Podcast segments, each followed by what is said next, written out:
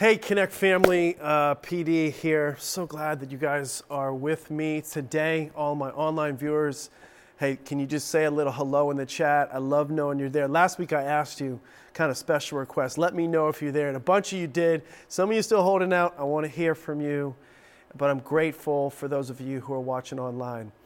Um, I'm a little under the weather today, and so please just bear with me. I, my voice might sound a little Bryan Adams ish, but I'm I'm on the back end of something, but praise God, I'm here.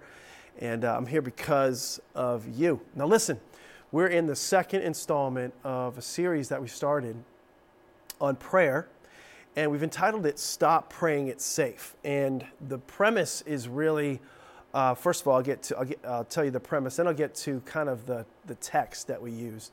But the premise is basically hey, we need to have some big, bold prayers. We need to stop praying it safe. What would it look like to kind of pray some dangerous prayers again, as my uh, kind of mentor, Craig Groeschel, would say? And so we want to believe God big again. But we got to know how to pray, and we need to uh, kind of get some instruction from God's word on that. And so we took last week and spent some time on the subject of prayer. And today uh, I'm going to get into it a little more, but today we're going to flip it a little bit. And I want you to see how you can find safety in and through your prayers. Safety from uh, temptation and safety from or deliverance from, from evil. Within the Lord's Prayer, which is where we'll be looking uh, in our key text today, we'll unpack uh, this particular title that uh, for today, which I've called safety net. How do we build a safety net in our prayer life that keeps us from temptation, falling to and pray to temptation, pray P R E Y, and it keeps us from evil? Um, but our theme text for the whole series has been Philippians chapter 4, verses 6 through 7. And I'm going to give you the paraphrase version for the sake of speed. And that is you can not worry about anything, but you can go to God with everything. Remember that as you pray, God doesn't want you to worry about a thing. And He wants you to go, with, go to Him with your needs. Everything that you really are dealing with in life, you can go to Him about, and you can go to Him in prayer. Let's pray actually right now as we begin. Amen. Father, I thank you for this opportunity to communicate the incorruptible truths of Scripture. Thank you that your word is powerful and living. And I pray that, um, Lord, as I speak, that the things that I say would bring uh, illumination and inspiration to the hearts and lives of those who are listening. Lord, I love you, and I know you love the people who are here in church today online. I pray a special blessing on the service in your mighty, precious name, in Jesus' name. Everybody said out there, Amen. Well, you know uh, the Lord's Prayer. Some of you probably do. You know, Our Father who art in heaven, hallowed be thy name, thy kingdom come, thy will be done on earth as it is in heaven, and so on. That prayer was Jesus' response to the disciples saying, Can you teach us how to pray? I think they were. It's clear from context about the text that they were observing him and they saw something different in their Savior and how he prayed. So he gives the Lord's Prayer not as something to recite, but as a roadmap to the how to kind of connect with God. In the latter part of the prayer, um, he makes this statement. He says, Lead us not into temptation, but deliver us from evil. In a sense, for everything prior to work for you, have your needs met, find forgiveness, you know, um, the worshiping, the, just uh, being able to connect with God relationally, all that is only possible if uh, we don't fall prey to temptation and we're delivered, in fact, from evil. But this particular prayer it's kind of a safety net prayer, it's a prayer of protection. Uh, and to appreciate this, I think you kind of have to grasp like the devil's role on planet Earth. You know, when he was hurled from heaven to earth, uh, everything changed he infected and affected, he infected man and he affected all of the world's systems um, adversely. And so you and I need protection from every kind of influence uh, because of that uh, reality. And so, if we fall prey and succumb to temptation, we will not be able to fulfill God's purposes on the earth. Another way to say it is if Satan is successful in separating us from God in relationship, then it will keep us from the, the, the perfect will of God and the plans of God for our life. so he says, Jesus speaking, lead us not into temptation. That's an interesting line, isn't it? That word temptation. I want to take a couple of minutes and unpack some things related to that. The concept of uh, this word, that, that, that word temptation, sometimes in Scripture has a negative connotation, and sometimes you'll see a positive uh, spin on it. In other words, when we try to make the uh, distinction between these two words, the two words that are sometimes interchangeable are trials, or you could say tests, trials versus temptation. How do you know which word applies? Well, one of the best ways to know which word applies is the context um, uh, for how the text is being used. So you can tell in this particular text, Matthew chapter 6, verse 13, that it's a negative connotation because it's saying, lead us not into temptation, but deliver us from, from evil. And so, why would you have to ask God to um, lead you not into temptation when the rest of the Bible says, and we've seen it in multiplicity of places. For example, James chapter 1 13 tells us that God doesn't tempt any man. But here in Matthew 6 is a request that he lead us not into temptation. So, what you need to know at the outset of this message related to prayer, the prayer protection, and having a safety net spiritually on your life and God's purposes for your life is God leads you not into temptation, He leads you into trials. So, this particular rendering, you have to understand, He's leading you not into temptation, but He's he, but he will lead you into trials. Trials, by definition, are adverse circumstances that are designed to develop you and to mature you as a Christian. Trials are adverse circumstance designed to develop you and to mature you. So God will either cause but in most instances allow certain um, tests, um, certain trials into your life, into my life, to develop you and I spiritually and um, uh, morally. Excuse me. so, what God again does is He doesn't tempt you, but He will lead you uh, into trials. Now, when God brings a certain issue into your life, a test of some sort, some adverse circumstance, non favorable circumstance that you don't like, as we mature, we need to interpret that as a trial and not necessarily as a temptation. In other words, not as a mistake created by the hand of man or the hand of Satan in all instances, but actually it could be there on uh, assignment in a sense. It could be that God caused it why would he do that? Why would he give us a trial to develop us and to mature? So, Satan often, this is important, he doesn't want you to see it as a trial because if you don't see it as a trial, then you won't be able to embrace the test or trial and the corresponding uh, benefits and maturity and development that could come from it. Are you guys with me in the chat out there? Okay. So, I'm kind of setting the stage here a little bit and I need you to kind of understand a few things. The Bible's clear about what I'm saying, okay? So it might be foreign to you, but it's not foreign in Scripture. Isaiah 38 17 says, Your afflictions, therefore you're good, everybody.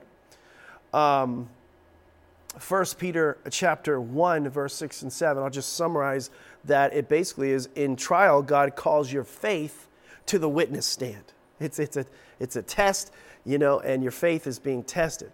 So write this down if you're taking notes. This is kind of bonus as I set up today's kind of message.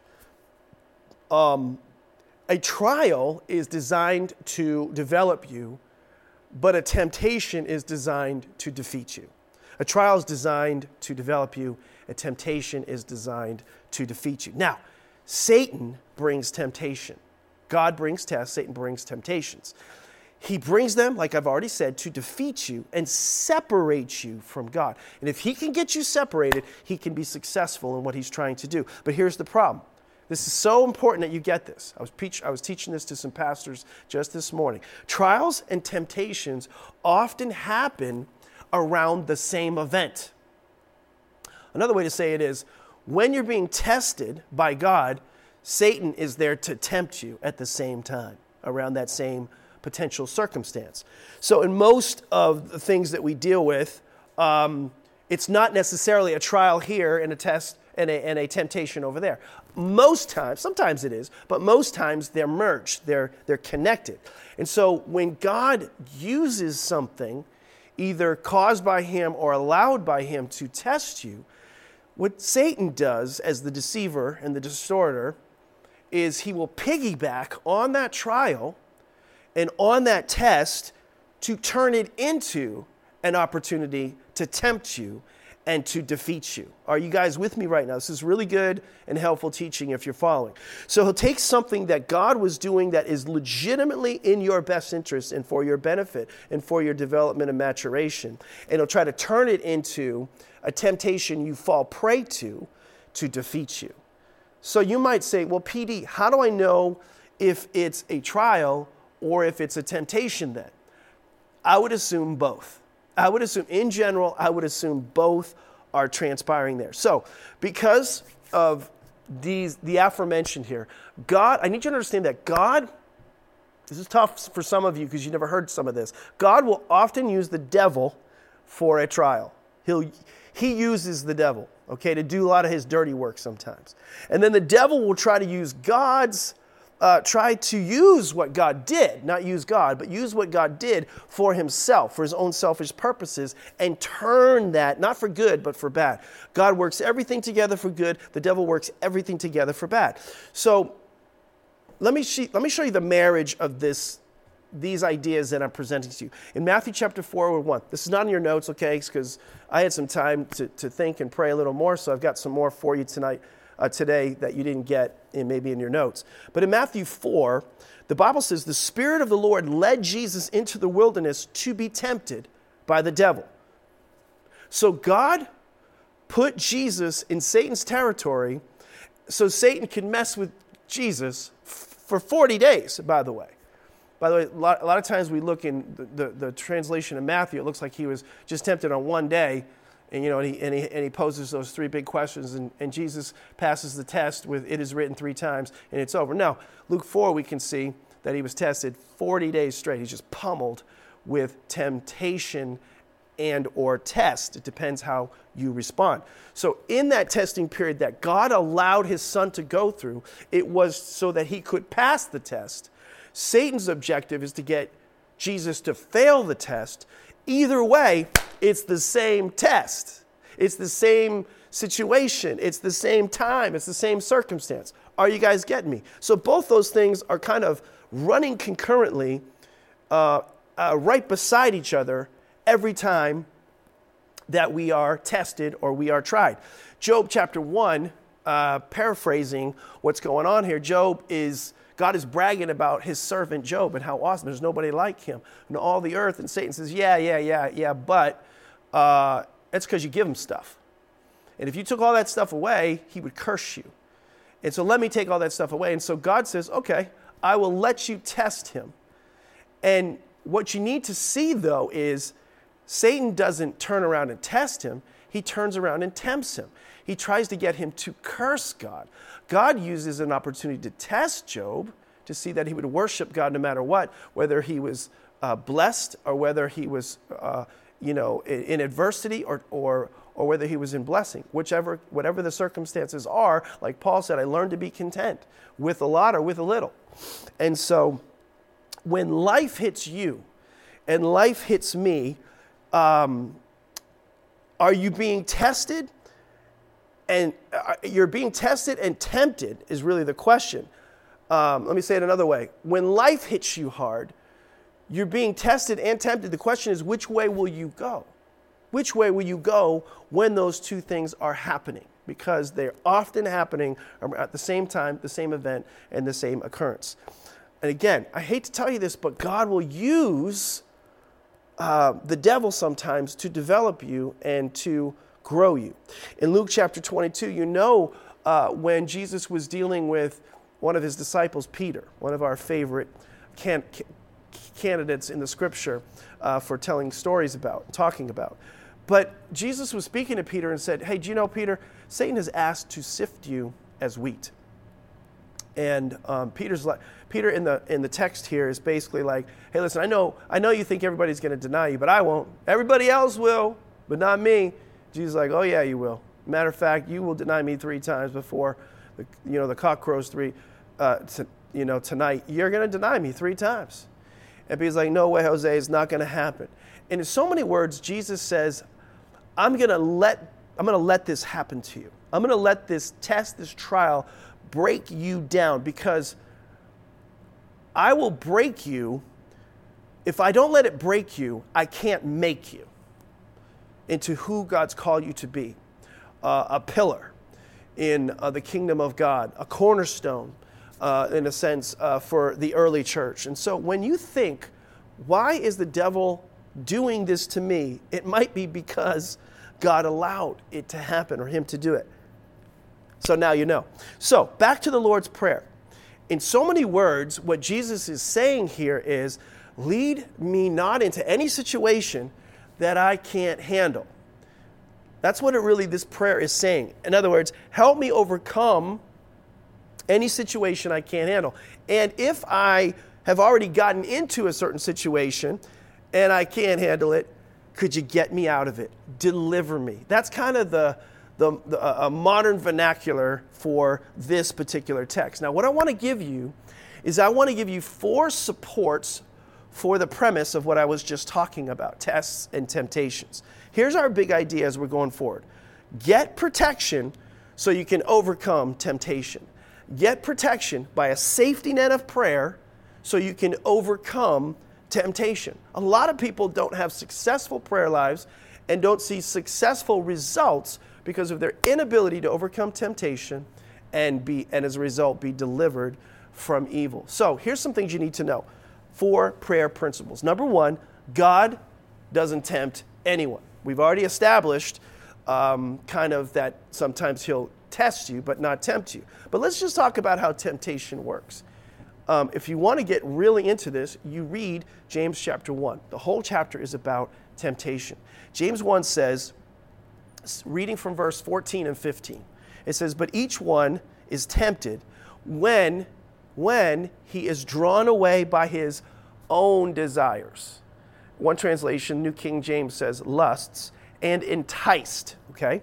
Then, so it's when, this is how it happens. When, then, when his desire has conceived, we'll come back to that, it gives birth to sin, and when it's full grown, it brings forth death.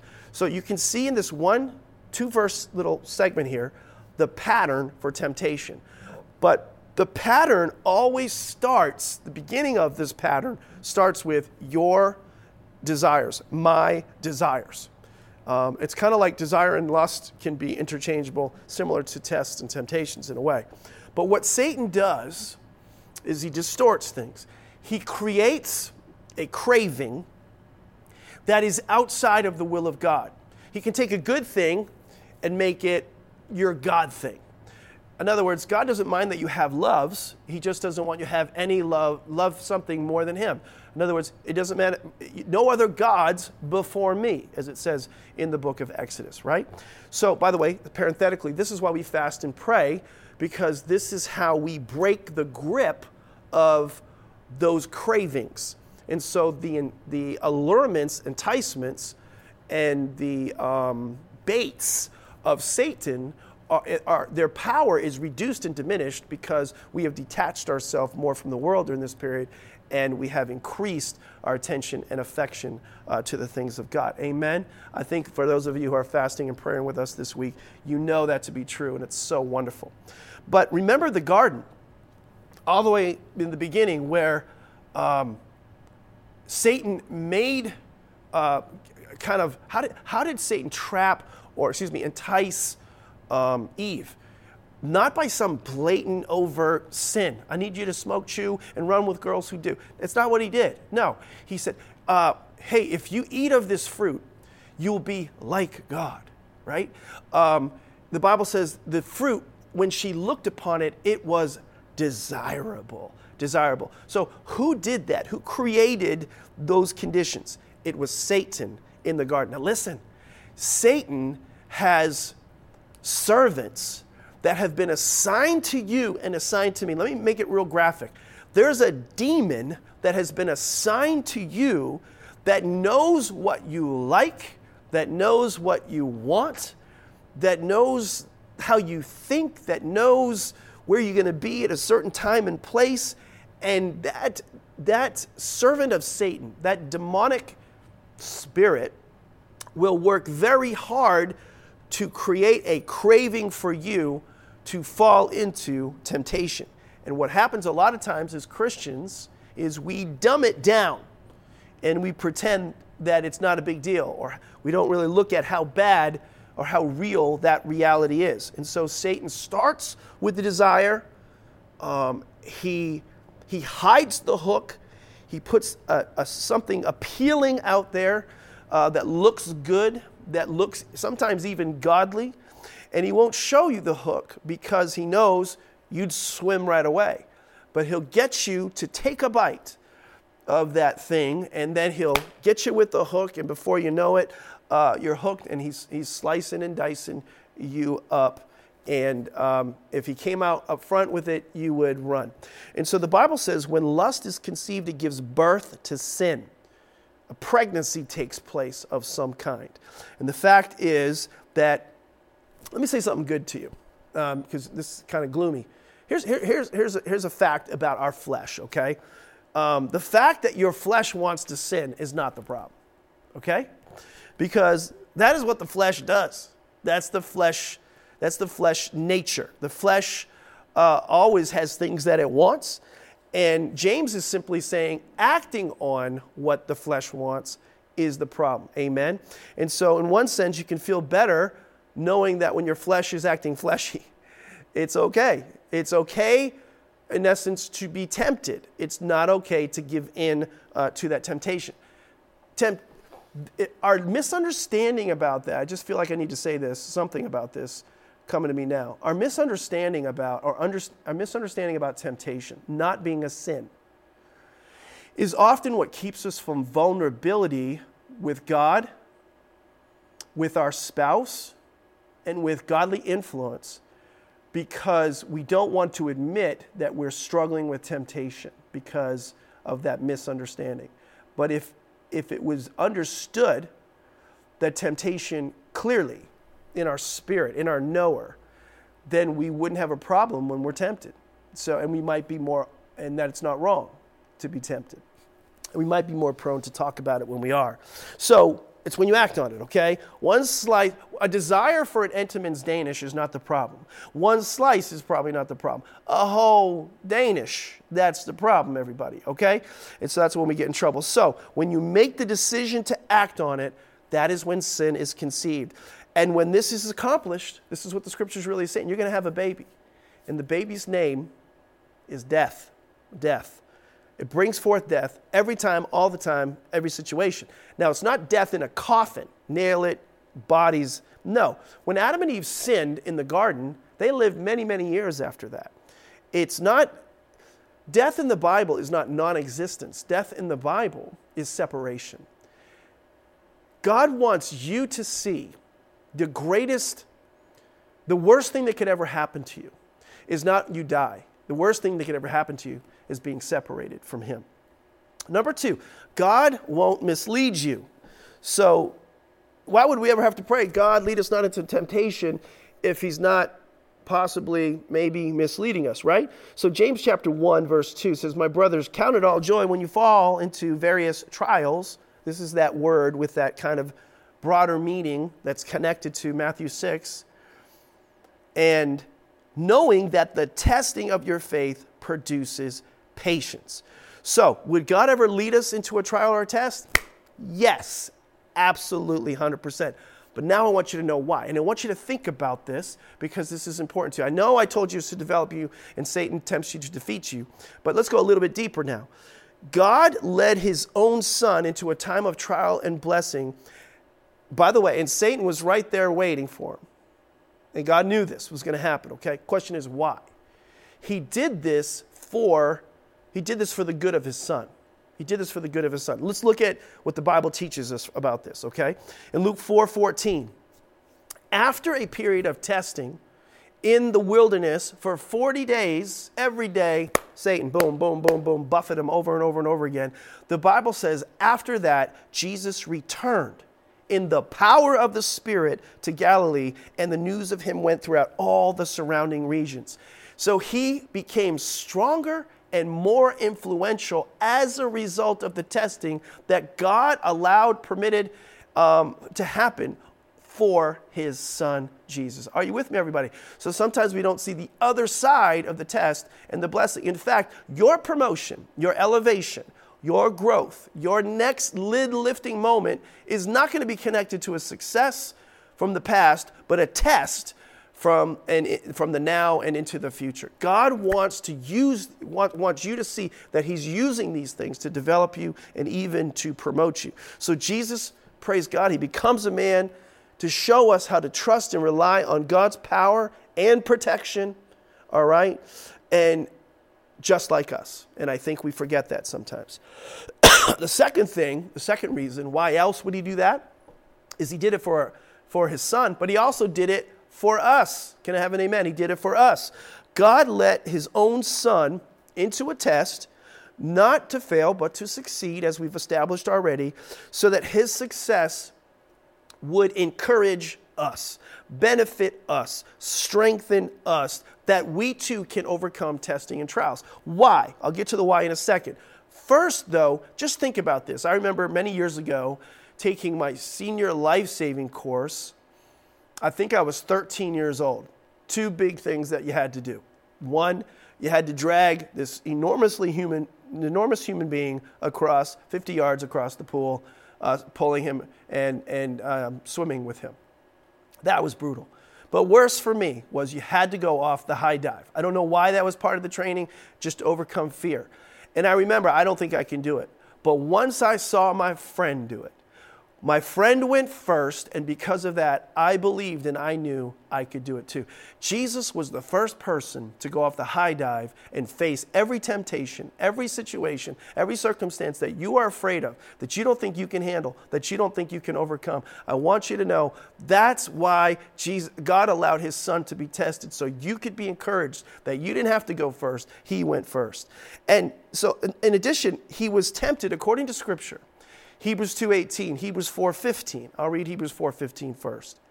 It says this, we don't have a high priest who cannot sympathize with our weaknesses, but was in all points tempted as we are. Okay? So number 1, we'll come back to sympathize because that's critical in a second. But he he was tempted in every area of life. I don't know if that, that sometimes resonates with you. A reason you can go to Jesus, your elder brother, your intercessor, your mediator, your savior, your Lord, when you in prayer for help, is because he faced every temptation you faced. Okay?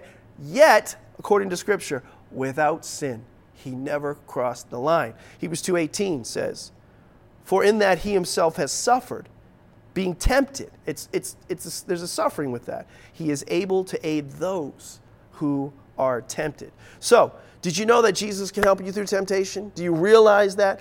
And why can he help you? Because he went through it. Whatever it is that you are facing, he went through that already and he went through it successfully. Now, the Bible says he doesn't empathize with us, the Bible says he sympathizes with us. Why is that important? Because you don't want a Savior who empathizes, you want a Savior who sympathizes. Now, what's interesting a lot of times is, and this is just a modern observation that I've made over many years. In therapy situations, a lot of times people are geared uh, towards helping people, but they want to use this identification principle as their primary tool to support them, help them, and get them free. But it's often, again, overrated, overstated, because it's really only half the solution. Because at best, at best, it just makes you feel better doesn't necessarily make you better. This is why I say Jesus didn't empathize, Jesus sympathized. So here's what I mean.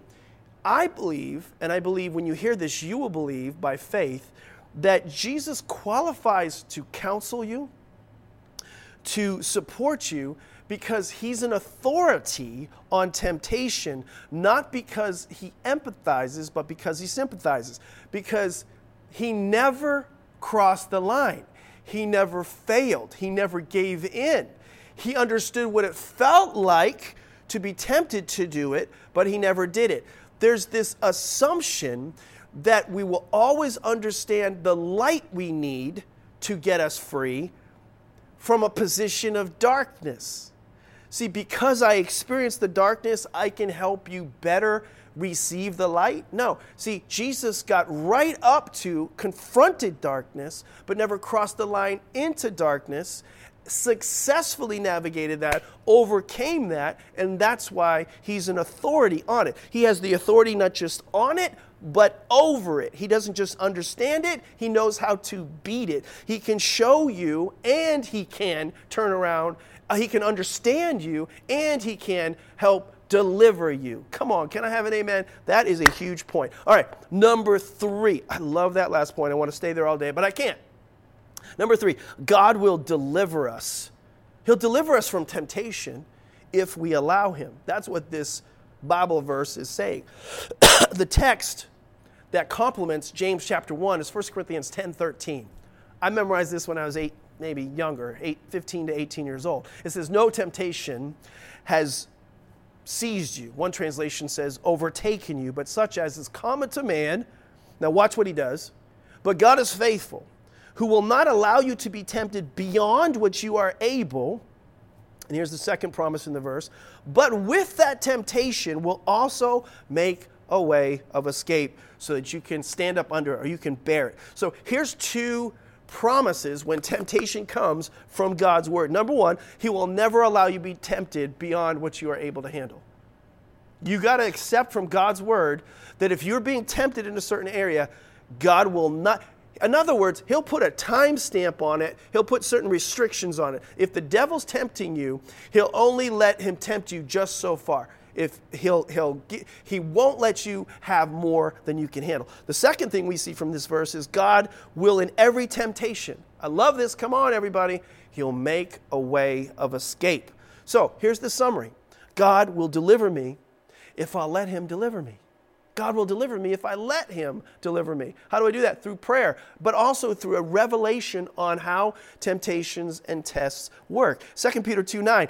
If this is so, then the Lord who knows how to rescue the godly from trials, I'm sure glad He does because I don't, and to hold the unrighteous for punishment on the day of judgment. Matthew 6 13. So when you pray, pray this way. Then He tells them something different that he's told him in the, the previous four principles. He says, Lead us not into temptation, but deliver us from evil. This is the safety net of prayer that God has us for. So, summarize what have we learned? God doesn't tempt anyone, He's not misleading us. Satan is the tempter, God is the tester sometimes. You all know that when temptation comes, God will provide protection. You all know that He'll give you a way of escape, okay? But you have to invite Him in to receive His help. Here's another way to say it. If you don't, Christians, I'm just telling you, you're going to be in trouble a lot. You're going to be beaten up a lot. And that's what is happening a lot, is because we don't know how to pray as Jesus instructs us how to pray. Now, let me give you an example of this way of escape. Um, God will go out of his way to provide ways of escape. And sometimes we turn the volume down, we close our eyes, um, and, or we don't recognize what he's doing. Do you know, I can remember one time I was, I had witnessed to this girl from my gym. And in order to keep my relationships pure, a lot of times I'll come right out with the fact that I'm married, I'm a Christian, sometimes even a pastor. and this particular girl, um, she, um, she gets saved. I lead, her to, I lead her to Christ. I invite her to church. She gets water baptized. Listen to this baptized in the Holy Spirit, becomes an active member of this church, and go into small group. And we saw each other a lot at the gym. And I remember one day talking to her in a parking lot right around the corner from here. It was very, very late one night, kind of very near the gym, just shy of where my car was parked. And I just want to be transparent. I had this feeling that she was looking at me a little different. And um, guys are a little slow on the draw on this. I just asked my wife. And she said a couple things that I could have taken the wrong way. And I think you know what I mean by that. And then right in the middle of that, the Holy Spirit starts he starts knocking on the uh, on my on my door, so to speak, knocking on my head really. And he's like he's like leave now. Get I want you tell her you have to go. And I'm thinking to myself, like, that would be rude. Like, I just can't get. She's right in the middle of a you know deep conversation, and but then I felt my heart rate start to increase. I start feeling a little like uncomfortable. I could feel there was an intensity going on there. I was struggling with my flesh, like to somehow do what I needed to do and not feel weird and awkward about it. And in my head, I prayed, God, deliver me. and right then, a Christian friend of mine was driving by the gym and he beeps his horn, rolls down, and What's up, PD? Beep, beep. And that was all I needed to break. And I just, I just knew that was deliverance. I just said, Hey, I got to go. I'm sorry. It's great talking to you. I'll see you later. And man, I just took off, just totally took off. I was startled. Um, but at the same time, I was rescued. God made a way of escape. God will deliver you if you don't tune him out, if you don't shut him down, if you don't kind of push him away. Can I have an amen out there? Which leads me to my fourth and final point. If I will pray, if I will pray. Now, I think God does his part. If we'll do our part, we'll actually pray. I hope during this week of prayer and fasting and over the course of this year that you your appetite to pray, your hunger and thirst after righteousness, which was my theme for this fast this week, um, your first reflex and first response is that you would pray about anything and everything. I want to show you this uh, kind of parallel text to Matthew chapter 6, verse 13, where we see lead us and deliver us show up in the Old Testament as well. Psalm 119, 133 says, Direct my steps by your word, lead me and let no iniquity have dominion over me. Deliver me. Jesus has been telling his followers from the beginning in the Old Testament and the New Testament, and by his Spirit, and even by his word today, lead me, God, and please also deliver me. But what sometimes gets lost that we see in the Garden of Gethsemane is our responsibility to overcome this temptation. Matthew 26, 41 says, Keep watch and pray so that you will not give in to temptation. We often remember the second part of that verse that we, we don't give into temptation, but we forget the first part of the verse that says, You and I have to watch and pray. We have to stay sober minded. We have to stay diligent and fervent in our prayer life with God. The way to overcome fundamentally all temptation and all the allurements and all the baits and all the cravings and all the enticements of the enemy is you've got to pray. I'm not talking about complain to God, I'm talking about pray to God. When Jesus himself prayed, it's another model of prayer, but in John chapter 17, verse 15, he said, My prayer is that you protect them from the evil one. In other words, I don't want, my prayer is not that you take them out of the world, it says. In other words, don't keep them from trial and testing, but that you protect them from the evil one. This was Jesus' safety net prayer for us. Because I don't want you to pluck them from the world because that's how they're going to grow and that's how they're going to be developed. But I am, but I am asking that you protect them. But it's my prayer for them. Jesus is even praying for you. Will you pray to him. He's praying for you. The, the exact same thing that we've been saying over and over and over again is Lord, don't take them from trials and tests, but deliver them from, from them all. See, that's what God wants to do is not remove the test, but he wants to deliver you from the test, which proves how you can trust him and also just develops you. What does it say in Psalm 34, 19? Many are the afflictions of the righteous, but the Lord, what does he do? He delivers you out of them all. Uh, one translation says, The righteous person faces many troubles, but the Lord comes to the rescue each and every time. You know, I had a pastor recently come to me and say, What is, he's a young pastor. He says, what is, what is the, one of the biggest challenges for you as you lead the local church? And I would say, and I said to him, one of the biggest challenges is spiritual warfare. The scale of the challenges that are in the local church and when you're kind of in the problem solving business, it's way beyond your capacity. Undoubtedly, you have times in your life where you feel the weight of the world and the problems of this world and you can't handle them all. Listen, This is a recipe, not a recitation, for you to apply to your situations and your circumstances in life. Don't ask God to take away the tests, ask God to deliver you through them all. Can I have an amen? With every head bowed and every eye closed, wherever you are, I just want to pray for you because I believe God wants to uh, help you in and through temptation and deliver you from evil. Father, in Jesus' name, for every person within the sound of my voice, I pray, God, on the front end, you would keep people, lead them not into temptation, Lord. But Lord, I also pray if they've fallen and they've gotten into a mess, that you deliver them from it. Deliver them from evil in Jesus' name.